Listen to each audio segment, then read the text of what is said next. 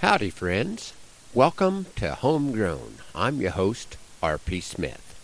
The theme for today is hay, with an A, which rhymes with pay, which you have to do if you want to play in the cattle game, which won't bring fame but can bring shame and makes you seem lame if you don't have enough, and your cows ain't tough, and the winter gets rough, and there's no way to bluff.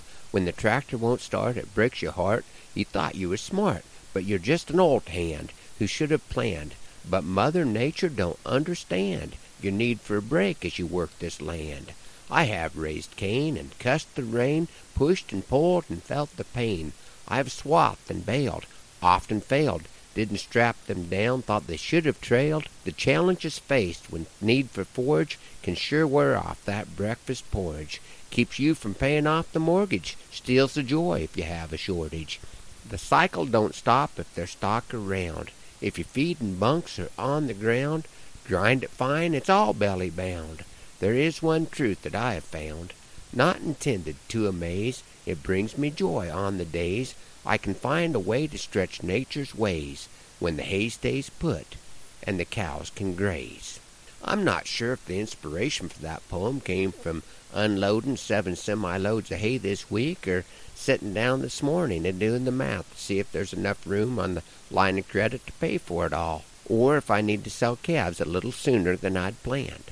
Sometimes it's good to think about what motivates a person, and I guess I could title this My Motivation, because most of what I do, from cutting cedar trees to putting up cross fence, is about growing more grass and keeping the cows feeding themselves as long as possible. The Bible mentions grass quite a few times, so it's something that obviously has been important to people for a long time. In today's society, with less than 2% of our citizens involved in agriculture, it might be a little less clear why the subject came up.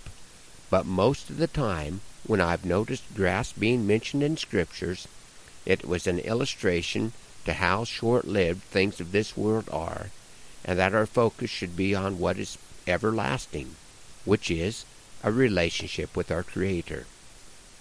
Thanks for tuning in to Homegrown this morning and for giving me a reason to sort through some thoughts. I think I'll wrap up today's show with one that I call Jesus and Johnny and 148. The second most common of the questions folks ask is how I took up this poetry task. Too much time on my hands. Was I striving for fame?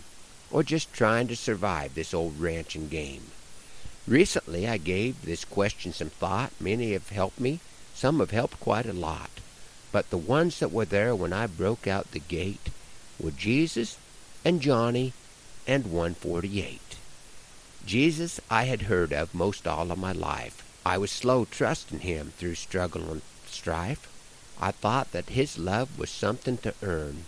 In his perfect timing he allowed me to learn that I was the one that he had made pure, that sin is the curse and Christ is the cure. I never do enough his gift to receive. By dropping my guard I could finally believe. Johnny Carson had a show on late night TV. That's past my bedtime, so I seldom would see, with the exception of one particular time when Beth woke me up to watch some cowboys at rhyme. Baxter and Waddie, friends, I was impressed.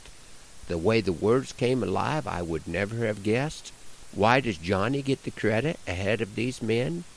Because he was the one that invited them in. I was inspired. What more can I say?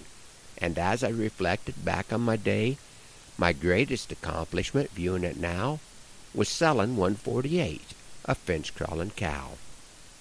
I put pen to paper and wrote down a tale of a wandering cow and fences that fail. It wasn't my best, it wasn't my worst. What made the story special was that it was my first. How events make a difference we don't always know. What makes one wither will make another one grow but we leave an impression like pebble and puddle. Ride the ripple or wave just so forward you muddle. Success can't be measured by the inch or the ounce. If you fall real hard, you can count on a bounce. For the Lord does work in mysterious ways. The chances He gives me truly amaze to visit with folks and share my point of view, but I have to give credit where credit is due. How did I get started? I proudly do state. I thank Jesus and Johnny and 148.